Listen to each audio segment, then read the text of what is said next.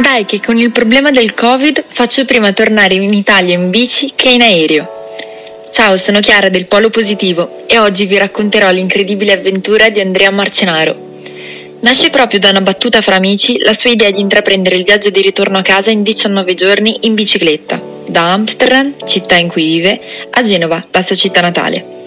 Andrea, che è un giovane ingegnere civile di 26 anni, concluso il viaggio ci racconta di come sarebbe importante valutare la bicicletta come altro mezzo di trasporto, rendendo le nostre città molto più green e riducendo così le emissioni di CO2 nell'atmosfera.